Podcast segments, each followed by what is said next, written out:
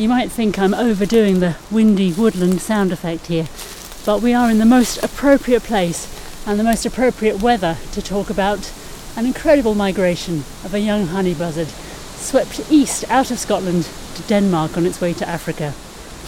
Its progress has already attracted huge attention online, and I'm here to talk to Roy Dennis about honey buzzards and what they do, where they live, how they come to make these amazing journeys, and how unusual it is even to find a nest. Bit of a scramble up here. So do honey buzzards always nest in places like this? Yeah, pretty much so. They're always in big woods. You know, they can nest. We've we've seen nests in Douglas fir and Scots pine, uh, big birch, uh, oak, um, beeches. But what they're looking for is continuous forest and uh, and big stuff. It's so fantastic to be standing here at the foot of what I now know is a honey buzzard nest tree, but which I think we must have paced under several times when we were looking, um, because the honey buzzard nest is a really hard nest to find. And when you said, let's go and, and have a look, it wasn't as straightforward as I thought it would be that day. No, and that was made worse by us being about 200 metres too far away. and we went up and down, up and down, along and under the trees and looking up. Uh, but when you look up, you don't see the nest because the foliage is so thick. But I know that there is a nest up there. And, and you knew they were honey buzzards because you'd seen them flying, but not knowing exactly where they came from. No, they're an extremely difficult bird. They're very elusive. They're they're kind of one of the most enigmatic birds we have. They arrive late. They arrive in in May from Africa, and they're called honey buzzard, but they're not a buzzard. They're something quite different. They're a different bird altogether. They're an insect eater. And uh, they don't eat honey, they eat wasp grubs. And they have this amazing ability to be able to follow wasps back to their nests, either in the ground or hanging in trees. And they rob those nests or they click those nests. But what they're after are the grubs, the wasp grubs, which are extraordinarily nutritious. And if it's a good wasp year, these little honey buzzards grow so they're as fat as can be from this super abundant, super quality food. And that day when you brought me to look for this nest, we were pacing up and down looking under the tree for any signs, Yeah. and that was what gives a nest away. If you really know what you're doing, because what I was looking for was maybe the molted feather of the female, because the females will molt while they're on incubating their eggs, and and one feather is enough to tell you something's happening. The other telltale is to find a piece of wasp comb. And uh, if you find a piece of wasp comb, then that's another good indicator. But they are an extremely difficult bird to study. You just need loads and loads of time. They do have an, an amazing display, um, but generally speaking, they're very inconspicuous. So there could be more honey buzzards' nests in this area. There will be, and they are distributed all the way over Britain, but they're under recorded, and I think their populations vary depending on the kind of summers. So if you have really good summers with a lot of wasps, then that's good for them. But on the continent, they're a common bird, and they migrate over places like the Straits of Gibraltar in very large numbers. So they're not a rare bird, they're just a very inconspicuous, enigmatic bird. So that mention of migration brings us then to the chick, the female chick that was satellite tagged this year. Uh, you and Fraser Cormack and Ian Perks came to the nest on the 11th of August, and just a month later, which is really hard to believe, it set off on this incredible flight eastwards. I know, amazing. You know, the bird um, had one of these superb new little transmitters, um, which tell us so much. But at the beginning, uh, because the bird is living in the canopy, the sun can't get on the satellite transmitter uh, solar array, so we slow it right down so we only get a few signals per day. But then we could see that it started to move, and then the weekend before last, it suddenly set off. Now that wasn't a good day to set off because it was a strong wind from the west, In fact, it was getting close to a gale. And instead of flying south, it was swept away to the east and roosted overnight in Aberdeenshire. And the next day it kept on its migration. And the wind was so strong, it blew it just north of Aberdeen out into the North Sea. And it went right across, flying during the night. And by the early morning, it had landed in a wood in Denmark. Now, was that all one big mistake? It should never have gone that way. Well, that was a big mistake, and that's the problem that these young honey buzzards have because, like, you know, like young ospreys, they're doing this migration by themselves to start with. Its older sibling had probably gone a few days before, and what they hope is they go in good weather.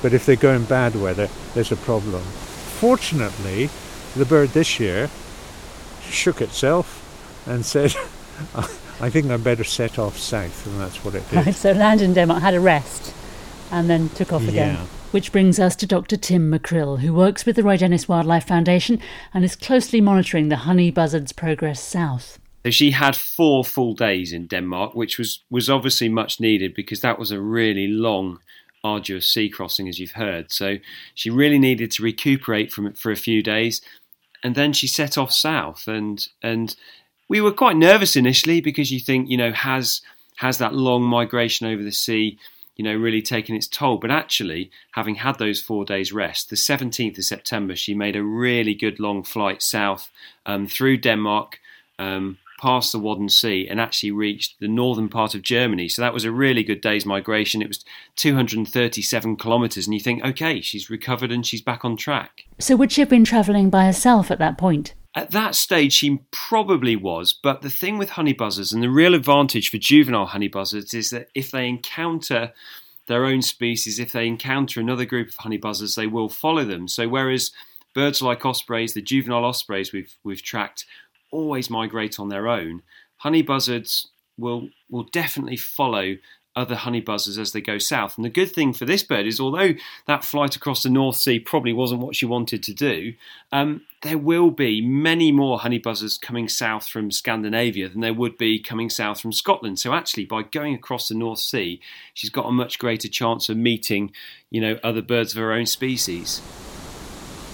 While you've been talking, there's been a red squirrel running to and fro behind you and through this woodland, just ignoring us. Just getting well, on. I, I sometimes wonder, you know, this nest now will not be reoccupied until next May, probably in the middle of May, and almost certainly the two, same two adult birds will come back. And I sometimes wonder who uses it in the winter. I can imagine squirrels sitting on it, even pine marten, maybe a tawny owl stopping on there one day. So for creatures in this forest, these nests are long-term nests. So when the birds arrive back from Africa, is there food ready? Is there food waiting for them? Is there a food source? Because they wouldn't get wasp grubs that early in the year. No, at that time, you know, the cream wasps have not been long going round and building their nests for the year.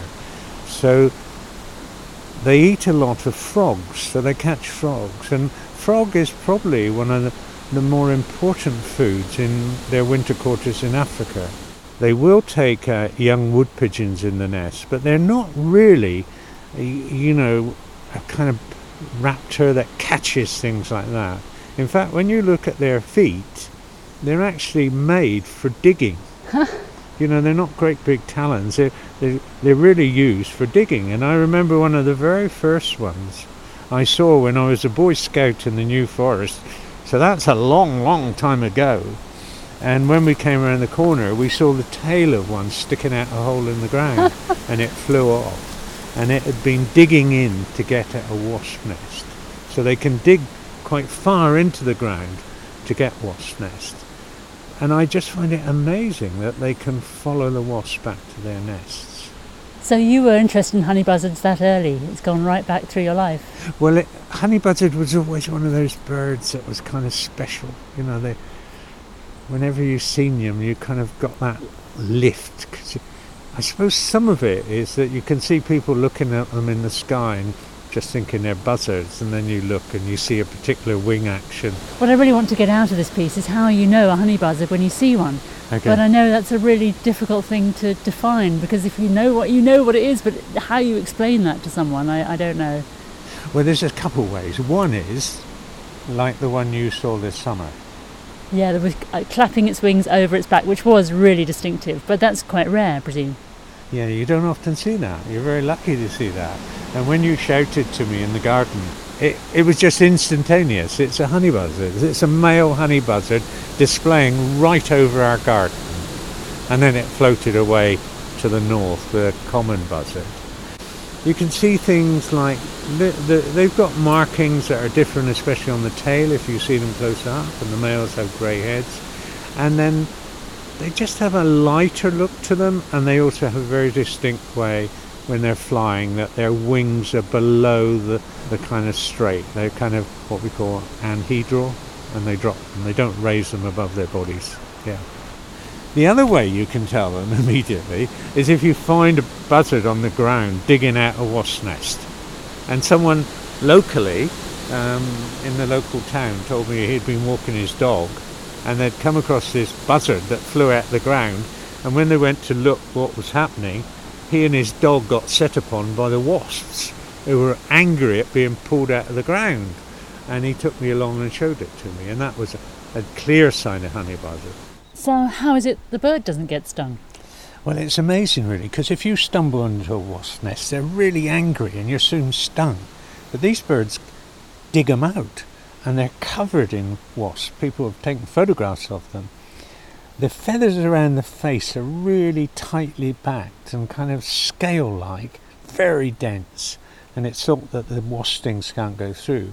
But there's more and more thought that they're actually giving off a chemical that kind of placates the wasps. And some researchers in the Far East on the crested honey buzzard, which is very similar, have found tiny filaments in the feather which they thought had a chemical composition. Fascinating. Now, Roy mentioned the Straits of Gibraltar, so is that where you're expecting her to be heading next? It certainly does look that way, yeah. So she's now, um, the most recent data we had this morning, she was in kind of central eastern France. Um, so it's quite clear that having been up in in northern Denmark, she's now going very definitely southwest. And probably what that will mean is that she's going to head down through, she's going to reach the Pyrenees initially, and then she'll go south through through Spain and probably to the Strait of Gibraltar because honey buzzards, like most birds of prey, will will generally try and avoid long sea crossings. I mean, we've seen that they can do it because she did that incredible flight from Aberdeen to northwest Denmark, but she'd preferentially prefer to fly over land. And the reason they prefer to fly over land is that they use thermal updrafts to kind of aid their migration. So what will happen is that they'll they'll circle up on a thermal, so that's you know thermals of rising air, rising hot air, and that enables them to perhaps circle and gain altitude for maybe two three minutes before they reach the top of the thermal, and then they fly onwards. And the great thing with this satellite tracking data that we've got is that now that she's in Europe, the, there's lots of sun. It means that we're getting this incredibly detailed information. Um, GPS fixes pretty much once every minute or two minutes, so we can see the exact altitude she's flying, the exact location she's flying, and so we can really understand how she's using using those thermals to aid her migration. And one really interesting thing is that she's generally not setting off every morning till kind of 10:30, 11 o'clock, which is the time you'd expect the thermals to be rising and conditions to be improving for migration. So she'll be heading for the Strait of Gibraltar because that's a short crossing um, to Africa. It avoids another long flight over the sea. I think she's probably had enough of that for now. Um, so hopefully she's back on track. But of course, with a young bird on her first migration, nothing guaranteed. So we, we're keeping fingers crossed. Between 2001 and 2011, I tagged with the older type of transmitter 10 honey buzzards in the Highlands, one adult and nine young. And out of those, eight got to their wintering quarters in West Africa. So is the honey buzzard like the osprey in the sense the parents feed it and feed it and feed it before it migrates? Will this bird that's flown across to Denmark and then south have been really fat before she left? Yeah, I think that one had already was weighing well over a thousand grams when we ringed it, and you could feel the fat on the sides of the body. With an osprey, they've got to tear up a fish and feed to their young, and it takes a while for the young osprey to be strong enough to tear the fish up. But if you give a young honey buzzard a wasp comb with these like grubs in it, it's just like picking up sweeties. So it's very easy that for them to feed themselves on the most nutritious food with very little waste at all except the empty comb. And will the bird be now feeding as it goes down, feeding itself? It doesn't need to because it will be carrying so much fat, but it almost certainly is. And Tim will tell you about that because it doesn't get going until quite late in the morning. So it may be looking for food early in the morning, might find a frog or so on. And then as it goes further down and gets into Africa, then it would find locusts on the desert and uh, then into the tropical forest the, the satellite data is incredibly detailed, and so we can see she's moving around. And so in the mornings, what tends to happen is that she will leave her roost quite early, probably not that long after first light. But she's not setting off on migration, she's just making short local movements. So it could be that she is feeding. So, you know, we know that honey buzzers might take amphibians, maybe birds. So it could be that in the mornings, before she really sets off on you know, a definite move to the south. She's trying to find food locally and um, close to the release site just to give her some more fuel for that journey south. And although we're looking at this journey and, and being amazed by it, she's still only still in Europe. Yeah, I mean that's it. I mean she you know, she obviously had that very difficult start to her migration and now as she goes through Europe, it's pretty benign, really. She's had she's had good weather, she's had tailwinds quite a lot of days, and you know, there's I'm looking at the average distances she's flown every day. She's flown anything from between 170 to about 250 kilometres in a day. Um, but it is relatively easy. There's thermal updrafts to aid her flight, but obviously once she gets to Africa, it, it does change, and she's got to cross the Sahara Desert. Now, for a honey buzzard, that's not the same challenge that it might be for an osprey, which definitely can't find food because honey buzzards could potentially find food in the Sahara. But, you know, potentially she could be up against some really tough conditions. There could be sandstorms, strong winds. So, you know, all manner of, of difficulties lie in wait. So, the next step is to follow it all the way to Africa. That's the idea by satellite. And then how long before it might come back to Scotland? Well, maybe two years. And the difference is that when we satellite tracked those birds before, we didn't have these newest type transmitters that are run by solar panels. And this transmitter could last for five years if the bird survives. It's got a long, it's got a hazardous journey. It might roost somewhere and an eagle owl grabbed it, or you know, there are dangers, and there will be dangers in the forests in Africa as well. But what we'd really love to know is how they get back here, and then how do they decide where they would like to nest in Scotland. So you've never tracked one back from Africa before? No, but what we have had is that we had a bird seen with a transmitter quite close to, uh, you know, Inverness. So that was one of our birds coming back, but by that time we didn't have satellites that were powered by solar. We, they were only batteries. So we know that one got back, and we know the adult male bred again. And um, one that I tagged in England for a group down there, uh, four years later, that was run over on a railway line just across the channel in France. So that one had come back from Africa.